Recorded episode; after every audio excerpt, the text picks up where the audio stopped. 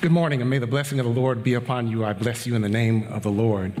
As a matter of fact, I will bless the Lord at all times. His praise shall continually be in my mouth. My soul shall make her boast in the Lord. The humble shall hear thereof and be glad. Oh, magnify the Lord with me, and let us exalt his name together, for the Lord is good. He's not dealt with us according to our sins, nor reward us according to our iniquities. But as high as the heavens are above the earth, so great is his love toward those who fear him. And as far as the east is from the west, so far has he removed our sins from us. And it just seems appropriate here on October the 9th, 2022, that the redeemed of the Lord just ought to say so, Amen. whom he hath redeemed from the hand of the enemy. Thank you, Pastor Lawrence, for this opportunity to come and see family members I've never met before. Thank you for your anticipated uh, gospel hospitality. So let's let's sort of um, see if we can't set some mutual expectations for these next few moments as I expound upon the Word of God. I recognize that I'm from that part of the Christian family where the sermon tends to be dialogical, that is to say, we talk back to one another, but I don't anticipate foisting my predilections upon you. So uh, while I'm not going to necessarily ask you to say amen if that's not your custom. I will ask you to look amen. so let's practice right now. If you will look at the people next to you, and if you see somebody that's not looking amen, will you raise your hand and point them out so that we can have them escorted out expeditiously? As a matter of fact, I see a lot of young people here. How many young people here are between the ages of, like, say, 8 and 12? Raise your hand. Eight and 12. I see two young men back there. I, I want you to be my amen corner. Come right quick. These two young men right here. Just in case there's people around you that don't look amen, I'm going to pay you to say amen. now, I don't know how much amens usually cost here in the Northwest, but well, is $2 enough? Okay. Well, now let's let's go over. You you take that too. You take that too. Okay. Now let's go over the protocol. So when you see me do like this, you say amen. Okay? You don't have to now if you if you want to say amen at some other time, that's on you. I've just paid you for two. So when I go like that, what you gonna do? Say amen. Now you gotta do it. Say amen. Amen. Now wait a minute. You're gonna have to do better than that. Let's let's try it again. Say it loud. Amen. Amen. Now you you're doing well. Let me hear you. Amen. All right, very good. Let's let's see what happens. You can take your seats now. I just wanted to do some training in case they have to go someplace else where amen is required as opposed to visual. So, if you'll open up your Bibles with me to Acts chapter 2, Acts chapter 2, we're going to read verses 22 all the way through 47. I do not apologize now in my old age for reading long passages of Scripture uh, or what some might consider long passages of Scripture. It's not really that long, but I make no excuses for it because it's the Word of God that transforms us. And more importantly, see now, here you go. I'm not passing out any more money, but if you if you want to, you could say amen. The, the truth of the matter is, I want to read this passage because it's such a magnificent passage. And if by chance you don't particularly care for how I preach it, you will have to at least admit it was a great passage. And you can go home and get in the mirror and preach it to your doggone self. Acts chapter 2, I'm going to pick up at verse 22, and then I'm going to read through the end of that chapter, Acts chapter 2. I'm going to pick up at verse 22, and I'll read all the way up until verse 47. And it reads thusly. I'm, pardon me, I'm reading from the New American Standard Bible. Please just follow along, whatever translation you have in your possession. It says this Men of Israel, listen to these words. Jesus the Nazarene, a man attested to you by God with miracles and wonders and signs which God performed through him in your midst, just as you yourselves know. This man, delivered over by the predetermined plan and foreknowledge of God, you nailed to a cross by the hands of godless men and put him to death. But God raised him up again, putting an end to the agony of death, since it was impossible for him to be held in its power. For David says of him, I saw the Lord always in my presence, for he is at my right hand, so that I will not be shaken. Therefore, my heart was glad and my tongue exulted. Moreover, my flesh also will live in hope, because you will not abandon my soul to Hades, nor allow your Holy One to undergo decay.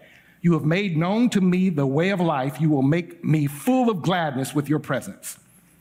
Brethren, I may confidently say to you regarding the patriarch David that he both died and was buried, and his tomb is with us to this day. And so, because he was a prophet and knew that God had sworn to him with an oath to seat one of his descendants on his throne, he looked ahead and saw the resurrection of the Christ, that he was neither abandoned to Hades nor did his flesh suffer decay. This Jesus God raised up again, to which we are all witnesses. Therefore, having been exalted to the right hand of God and having received from the Father the promise of the Holy Spirit, he has poured forth this which you both see and hear. For it was not David who ascended into heaven, but he himself says, The Lord said to my Lord, Sit at my right hand until I make your enemies a footstool for your feet. Therefore, let all the house of Israel know for certain that God has made him both Lord and Christ, this Jesus whom you crucified. Now, when they heard this, they were pierced to the heart and said to Peter and the rest of the apostles, Brethren, what shall we do? Peter said to them, Repent and each one of you be baptized in the name of Jesus Christ for the forgiveness of your sins, and you will receive the gift of the Holy Spirit. For the promise is for you and your children and for all who are far off, as many as the Lord our God will call to himself. In many other words, he solemnly testified and kept on exhorting them, saying, Be saved from this perverse generation. So then, those who had received his word were baptized, and that day there were added about 3,000 souls. They were continually devoting themselves to the apostles' teaching and to fellowship, to the breaking of bread and to prayer. Everyone kept feeling a sense of awe, and many wonders and signs were taking place through the apostles. And all those who had believed were together and had all things in common. And they began selling their property and possessions and were sharing them with all, as anyone might have need. Day by day, continuing with one mind in the temple and breaking bread from house to house, they were taking their meals together with gladness and sincerity of heart praising God and having favor with all the people. And the Lord was adding to their number day by day those who were being saved. The grass withers, the flower fades, but the word of our God will stand forever. Today I want to talk about this Jesus. This Jesus. Turns out it wasn't true. I'm, I'm glad it wasn't because when I first heard on the news that an actor had sold his image to an AI company so that once he died, he could still star in movies. I thought it was crazy, but turns out it wasn't true. Bruce Willis did not, in fact, sell the rights to his image to a deep fake studio, despite all the reports to the contrary. It is true that a deep fake company had taken some of his images to create a commercial that he did not participate in. This is particularly striking because in March, Bruce Willis's family announced his retirement because he's contracted a disease, aphasia, pardon me. It's a language disorder that affects your ability to communicate. And so at first it seemed like that deep fake rumor was true, but I'm glad it's not you understand what deepfake technology is, don't you? It's this new technology that is generated by artificial intelligence that takes somebody's image and through manipulation can portray them as saying things they never said and doing things they never did. This is important to us because even though deepfake technology has been used to make politicians as well as artists seem to be doing things that they would never agree to do and it's exaggerated some of their activities and modified sometimes what really happened. The truth is that there's been some deep fake technology used on Jesus Christ for years. And people have portrayed Jesus as saying things he never said, doing things he never did. When I was growing up, it used to be a TV show. It, actually, it's been revived. It's, the show was called To Tell the Truth. And basically, what it was is that there would be three individuals that were, would be on the stage, and only one of them was the real deal. One of them was authentic, but they would have others up there portraying a part to see if a contestant could spot the real from the fake. I used to love it because at the end of the show, they said, Will the real so and so please stand up? Today, I'm grateful that in this text, we get to see this Jesus, the real Jesus not the political Jesus of our day or the social Jesus or the ethnic Jesus or the nationalistic Jesus, but the real Jesus gets to stand up in the scriptures today. And I want to proclaim him to you because if you're not careful, you'll be bamboozled by deep fake Jesuses. Most people have opinions about Jesus Christ, the church, and Christianity, but very few have ever taken the time to investigate what Jesus actually said, what the church actually does, and what Christianity actually is. What do you know about Jesus? He's the most famous, most revered, most polarizing personality in history. He's the most quoted and misquoted person of all time. Poets and rappers rhyme about him, artists portray him. More books have been written about him than anyone else, yet he is recorded as having only written one thing, and that was in the sand. More wars have been fought in his name, though he was the Prince of Peace. People claim his support for their cause, but then live lives, promote policies, and create cultures that are diametrically opposed to everything he lived for, promoted, and created. Many call his name, but few are called by his name. Many love his type, but few precious love him. Hollywood adores and abhors him. Politicians misappropriate and misapply his words. Cultures misunderstand, and even the church writ large often misrepresents. What do you know about him? And why does it matter? L- listen, this is why it matters. This world is broken. If you don't believe me, open up the newspaper or just look out your window. This brokenness shows up most prominently in our alienation, our alienation from God and from one another, and even within ourselves. We're not all together, and we can't fix it. If Jesus is just a man or a myth, then there's no hope for this broken world. But if he is who the Bible and billions of people across the centuries claim him to be, then you're going to have to do something with this Jesus. You're going to have to make a decision. I'm, I'm, I'm talking about with this Jesus, the real Jesus. Either he's the Savior of the world, the King of all creation, the only one who can reconcile us back to God, or he's a lunatic. It's one or the other. There's no in between. So, what's at stake is life and eternity. So, I want to say that this Jesus, this crucified and resurrected Christ, is the Savior of the world, and his followers bear witness that he, this Jesus, changes everything. Now, the book opens up with some correctives. I'm talking about this second volume of Luke's two volume set. The very beginning of the book sort of gives some correctives about the real Jesus because the real Jesus did not divorce orthodoxy from orthopraxy like some do today. The, the book opens up the things that Jesus began both to do and to teach.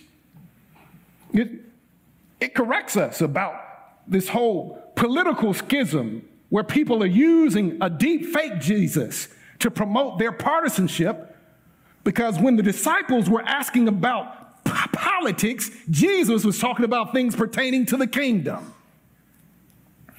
And here it is we drop down in the middle of a sermon. Now, you recognize the beginning of the book, uh, pardon me, the beginning of the chapter, the Holy Spirit, the promised endowment of God has come upon the believers They are clearly articulating the gospel of Jesus Christ in everyone's heart language that happens to be present. Somebody says, These people most, must be drunk. And Peter gets up and says, No, this is that. You, you've read the book of Joel and you've read the prophecies he's made about the last days and how God would pour out his spirit on all different types of people. Peter says, This is that. So he takes the opportunity to draw them in. He becomes a focus puller. Do you understand what a focus puller is? If you watch movies, uh, you'll see at the end of the credits, sometimes they might say focus puller, they might say gaffer. It's the idea there is somebody on set whose only job is to make sure that the main character in a scene is always in focus. They, they do their job, their job is measured in millimeters. They, their whole reason for being is to make sure that the main character stays the main character. Peter becomes a focus puller here in his sermon. I want to do the same thing. He puts the attention, puts the focus on, and he says it a few different times this Jesus. This Jesus. And so in verses 22 through 36, he gives us the content and the crux of the gospel. In this first section, he's going to interpret scripture and give us the implications of the resurrection. Notice how he starts out in verse uh, 22 talking about Jesus the Nazarene. He focuses, first of all, on Jesus' humanity. Jesus is not a myth, he was a real man in real time and in real space. Uh, but he was more than just a man because he goes on to say he was accredited by God with miracles or works of power, wonders, and signs. Now, he's tying that back into, if you still have your Bibles open, he's tying that back into Joel's prophecy because Joel had prophesied in the end times, God was going to show himself with wonders and signs and miracles. He's saying that Jesus, in his person, even fulfilled that. And he did it in your midst, just as you yourselves know. It's undeniable accreditation that this Jesus, this one who was fully human, yet accredited by God, was delivered over to death by you, by the predetermined and foreknowledge of God. Uh, you nailed him to the cross, but it was God's providence. Notice he points out something that we can never forget about the gospel, and that is it's at the intersection of sovereign providence and human responsibility that God works and brings about that which rescues all of humanity. Because in verse 24, it talks about how God raised him up, putting an end to the agony, the pain, or pangs of death, since it was impossible for him to be held by its power. Why is that true? Because it's not only, let me, don't get ahead of me, it's not only that Jesus died the death that we should die, but he lived the life that we couldn't live. He was fully human and he fully satisfied the requirements of righteousness in that he did nothing wrong. Therefore, he is a suitable sacrifice for us because since he did not sin, when he died, he didn't die for his sins, he died for our sins. That's why it was impossible for death to hold him. Jesus dealt death a death blow. Now, why is that good news? That's great news because death is a monster. It destroys everything and everybody we love. Death is the consequence of sin writ large and our sins writ small. But the good news, according to Romans chapter 5, verse 12, just as sin came into the world through one man and death through sin, and so death spread to all men because we have all sinned. And now God has demonstrated his love toward us in that while Christ came, he took our place. He was put to death so that death would no longer hold us in bondage. The Hebrew writer talks about that, that since the children share in flesh and blood, he, that is Christ himself, partook of the same things that through death he might destroy the one who has the power of death, that is the devil, and deliver all those through the fear of death who are subject to lifelong slavery. He took the poison we should have had to drink and he drained it to the bottom. But there's more. Verse 25 through 28, Peter quotes another Old Testament passage, Psalm 16, and he points out that the person in that scripture prophesied that his soul wouldn't be abandoned to death and his body would not undergo decay. In verse 29, he argues this cannot be David, the one who penned that psalm. He couldn't have been talking about himself because, in fact, he died, he was buried, and we can go see his tomb today. But God had sworn and promised that one of David's descendants would occupy his throne forever, back in 2 Samuel chapter 7. Consequently, what David was really doing in Psalm 6 was looking down the corridors of eternity and prophesying that there would be this Christ, the anointed one, the Messiah, who would experience resurrection because death couldn't hold him. Verse 32 gives us the bottom line of this portion of Peter's sermon, and that is that Jesus is the Messiah. He's the one that the Old Testament has been prophesying about. How do we know that? Because God raised him up again and we are witnesses to it. So far in the sermon, Jesus, the man, is more than a man. He defeated death, and his resurrection fulfills prophecy and God's promise to David. But look at verse 33. The good news gets gooder. Verse 33 says, He's been exalted to the right hand of God. If you look at verse 33, it says, He sits at the right hand of the Father he receives the promise of the Holy Spirit and passes that gift on to those who respond to him. Peter is saying there on the day of Pentecost that what you see and hear is the fulfillment of all of that. Peter's final argument is that David didn't ascend to heaven, but in Psalm 110, the Lord said to my Lord, Sit at my right hand until I make your enemies a footstool for your feet. This Jesus, in other words, who was crucified, is both Lord and Messiah, the one who controls, reigns, and super reigns, as well as the one who was promised throughout the Old Testament. Those titles are unified in him. This Jesus is the one who fulfills his own promises. He is the one who is the supply of his own demand.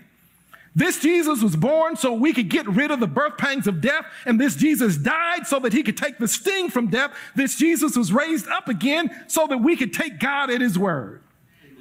Because this Jesus called the shot. You know, have you ever heard of Muhammad Ali?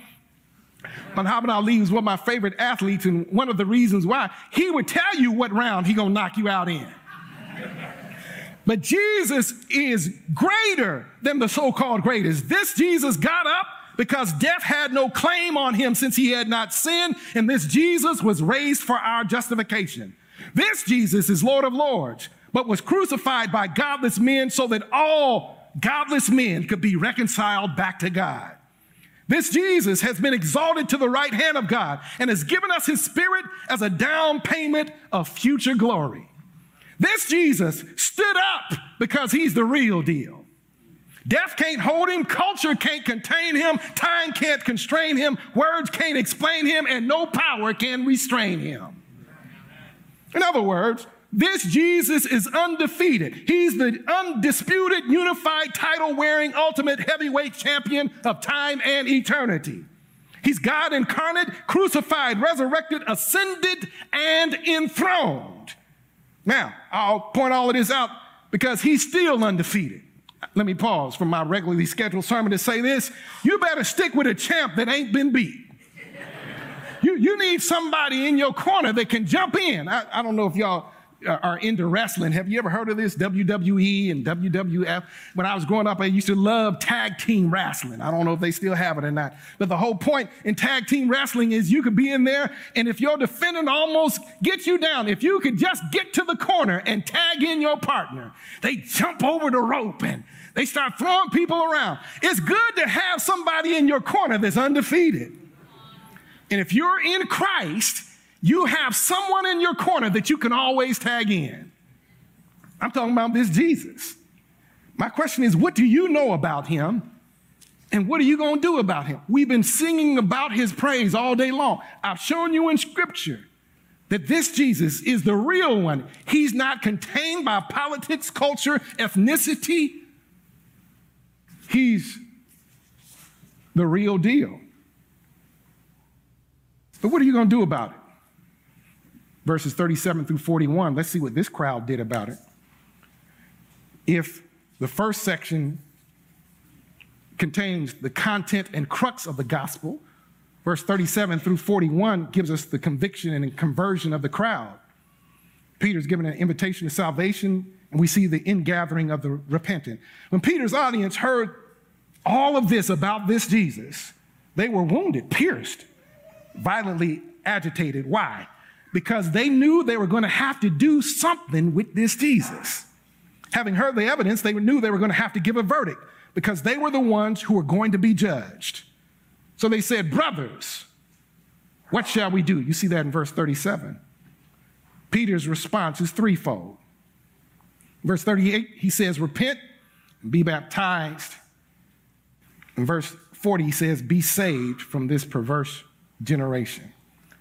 Repent. It's a word that we don't like to use that much anymore. It seems old fashioned, out of date. But to repent literally means to radically reorient your life and your loyalties.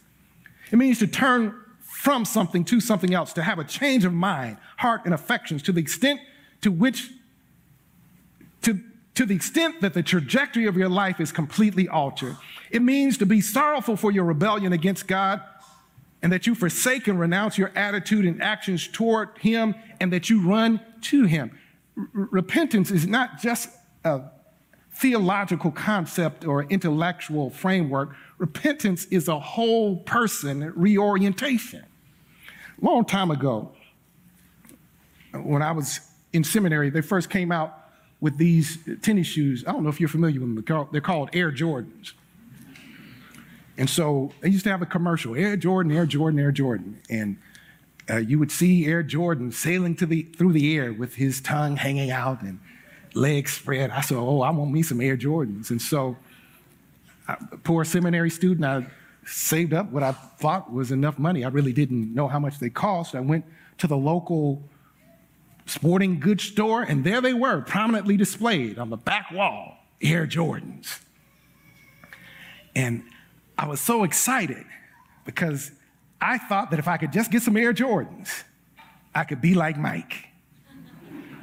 And so I slowly approached the back wall. I could smell the leather. I reached out and grabbed a pair of Air Jordans, but then I slipped up and I looked inside. All of a sudden, I decided to repent. Why? Because the cost was too high, the price was too great. And so it wasn't just an intellectual assent. I put those bad boys back where they were. I changed my mind. I changed my attitude. Wait a minute, I changed my position. And I walked out of that store. It's been Chuck's ever since. Repentance. Paul says if you understand who this Jesus is, repentance is required, and that means a radical reorientation, not just of your thinking, but your affections and the trajectory of your life. But, but not just repent. He says you got to be baptized. To be baptized in that culture, it meant to be completely identified with, to be branded by. It, it means to have a public display of allegiance to somebody, intimacy, allegiance, and loyalty that avoids public display is suspect. I live up close to the Wisconsin border, and we have some people up there I don't particularly care for. They're called cheeseheads. I don't know. Um, I hope there's none here. They're Green Bay Packer fans.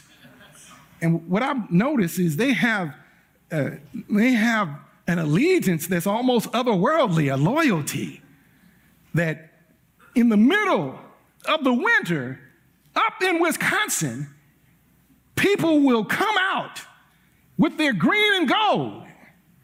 And Republicans and Democrats, liberal and conservative, black and white will sit in the frozen tundra to watch the Green Bay Packers. And they don't ask what side of town you live on, who did you vote for, what do you think about this or that. If you got that green and gold on, wait a minute. White men will cheer a black man on for trying to knock the head off of another white man. because there's something about they, they've been baptized into the Packers. They completely identify with, they're loyal to, they have their allegiance to the Green Bay Packers. He, he, he says, look, if you're going to deal with this Jesus, it's not just about reorientation, it's about a radical identification with, a loyalty to, an intimacy with that does not avoid public display, but is happy. Listen, it's like um, being married. The, the idea is that a wedding ring doesn't make you married, but if you don't publicly wear it, then there's something suspect about the relationship. So if you're here and you claim allegiance to Christ and you haven't been baptized yet, I pray that you will make a decision today to identify completely with Him. Let me move on. This Jesus not only forgives, gives, and rescues, but there's something else in this text that I want to get at. It, it talks about this fact that somehow or another there's a way you can tell the real thing. It's in verses 42 through 47, where he gives the communion and commitment of the believers. It's the indoctrination of the saints and the impact of receiving the gospel. If you recognize who the real Jesus is, and you repent and are baptized, and you're saved from this perverse generation, he goes on to say that a new community is born of those who make that commitment. It's not based on ethnicity, because in the text it was men from every nation. It's not based on cultural markers, socioeconomic status, gender, or age, but the basis of community in the text is those who received his word. In verse 42 through 47, we see a community that has been born, but a community that has been born into what? That is committed to what? That has an intimacy, a, an allegiance, a loyalty to what? First of all, it's a loyalty to him, but then there's certain practices. You see in verse 42 and moving forward that they committed themselves to sound doctrine. My brothers and sisters, can I say something just in passing? Sound doctrine, healthy doctrine, the apostles' teaching. Uh, when I was growing up, my mother didn't let me eat any and everywhere. If I'd say, I want to go over to so and so's house, she said, Well, who are they? Who are their people? She would want to know what's going on. Why? Because my mother's a great cook, my wife is a great cook, and great cooks don't like to just eat anywhere because they want to know what is that, what are the hygiene practices of that particular cook. I point that out because in this day and age where basically many of us have learned uh, how to access various so called gospel prognosticators from around the world, it's good to eat at home because you know what's going into the meal because you can see the kitchen.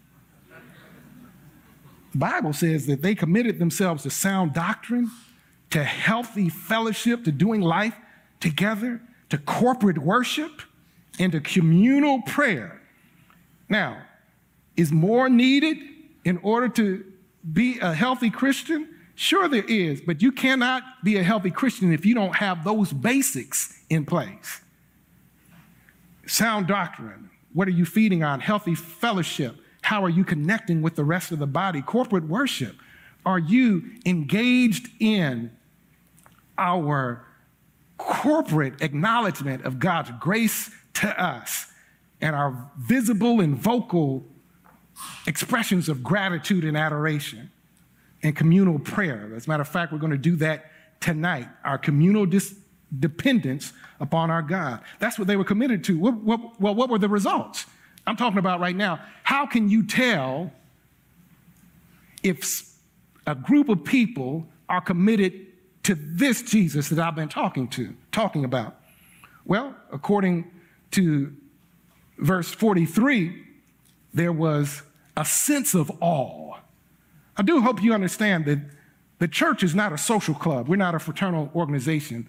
There's something numinous that happens here that cannot be explained or duplicated just by getting a group of people together, crafting some bylaws, and say we're going to do some good in the community. We need all of that.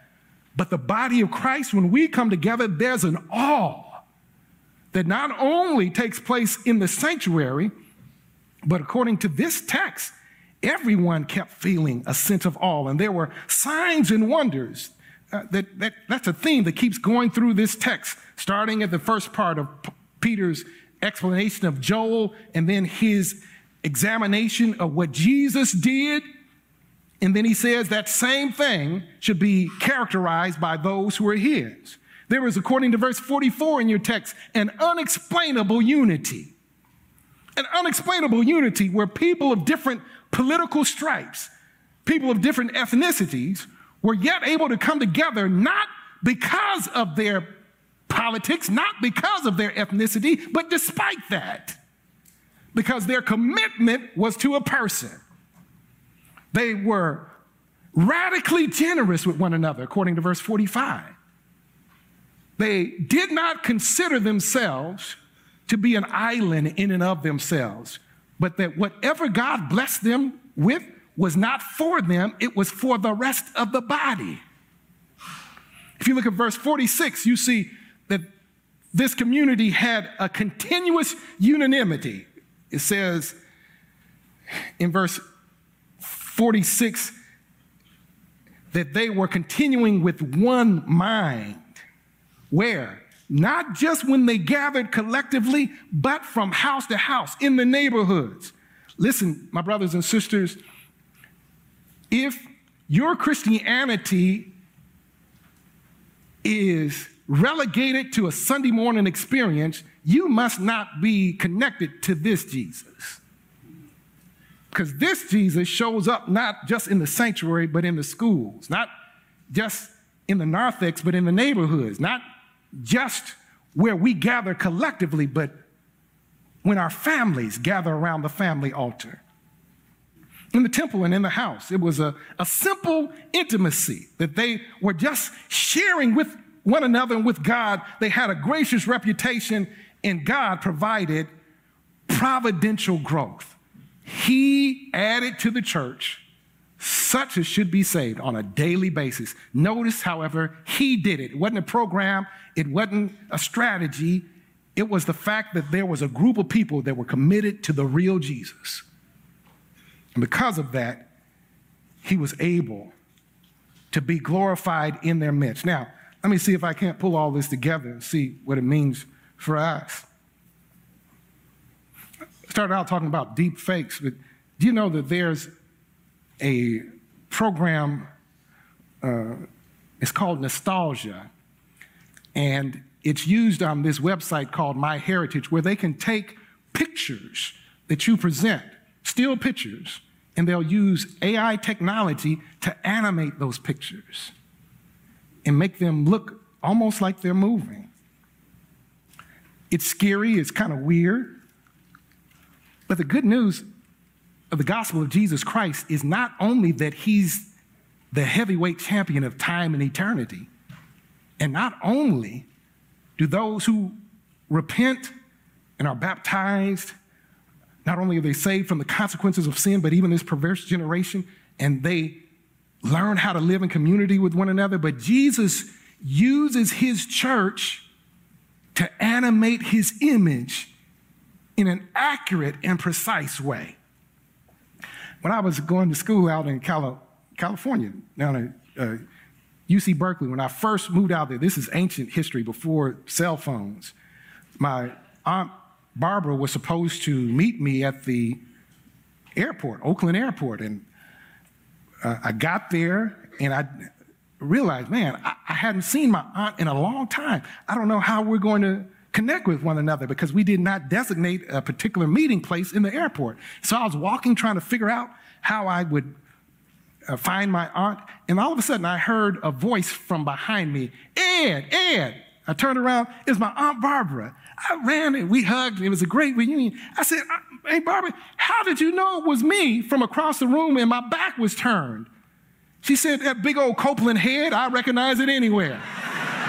Say your big old head, just like your daddy's. I could see how you was, I could see how you was walking. I could see that big head. I knew that's my brother's son.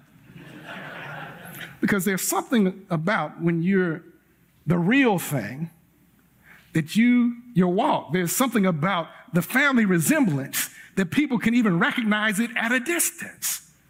This text is designed to teach us not just something about the real Jesus, but how his real followers ought to reflect his image. And it ought to be in community, it ought to be in how we relate to one another in the world outside of us, not just in our creeds, but in our credibility, not just in how we handle the word, but how we handle people. The real, change, the real Jesus changes everything about how we live. So, why should you commit everything to this Jesus? Well, I told you, he's undefeated. He's conquered death, hell, and the grave. He forgives, gives, and rescues. Our past, present, and future are covered by his sacrifice. He provides real community, and that's what the world is looking for, right? Can I say this just in passing? That's what the world is looking for right now. They're looking for someone who is not separating orthodoxy from orthopraxy, not separating love of God from love of people. They're looking for somebody who gives an accurate picture of the real Jesus, the one who began both to do and teach, the one who's more concerned about the things pertaining to the kingdom than to things down here. The one who provides real community. Our world is alienated. We see it in the opioid crisis, we see it in the constant school shootings, we see it in the partisan polarization. And if there is any hope, it's in this real Jesus. There is one who can do there is no one who can do what he does, and we owe him our allegiance. It was in 2010. The Seattle Seahawks were not supposed to make it into the playoffs. They were the wild card, and they were playing against the New Orleans Saints. And something unusual happened. They called a play called Power 17. It was a play that their running back, Marshawn Lynch, had been waiting all game for them to play, to call. They called the play, they handed the ball to Marshawn Lynch. He tried to go through the A gap, that is, he tried to go a particular way that his blockers were designed to block for him. And somehow another, the hole was clogged up. And so he went another way. And he ran and he kept on running. And he said, Oh, I think I might have something here. He was hemmed in and he gave somebody a stiff arm. Kept on running. He ran 67 yards for a touchdown. Jumped into the end zone backwards. Gave a sign of disrespect to the opposition. But here's what happened in that stadium, everybody started cheering they started stomping their feet. They raised such a, such a ruckus. Not just Seattle Seahawk fans, but everybody in the stadium to such an extent they created an earthquake. It registered on the seismic instruments. Scientists were calling to find out what's going on. There's no fault anywhere near that stadium.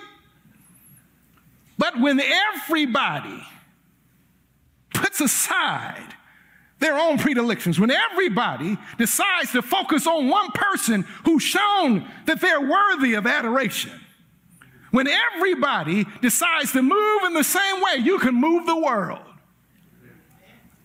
Now, if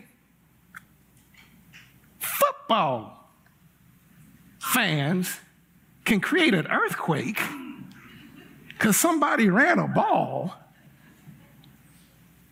What in the world could Christians do?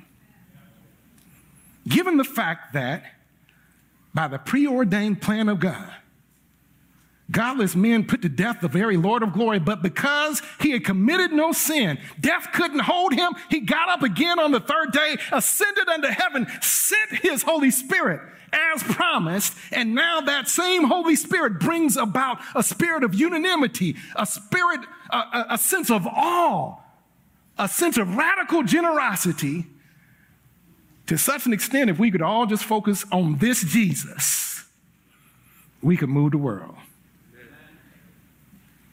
So with every head bowed. Gracious God, our Father, thank you for reminding us that this Jesus that is portrayed in the scripture changes everything. I pray that if there is someone in this building that does not know you in the pardon of their sins, that you would, by your grace, draw them, that you would grant them the gift of repentance, that you would rescue them. And then for those of us who claim to know you, I pray that you would help us to put aside our deadly doing and help us to rely completely, totally on what you've done for us in the person and work of Jesus Christ, and that you would help us to love as you love. I pray all this in Jesus' name. Amen. Uh, somebody owes me $4.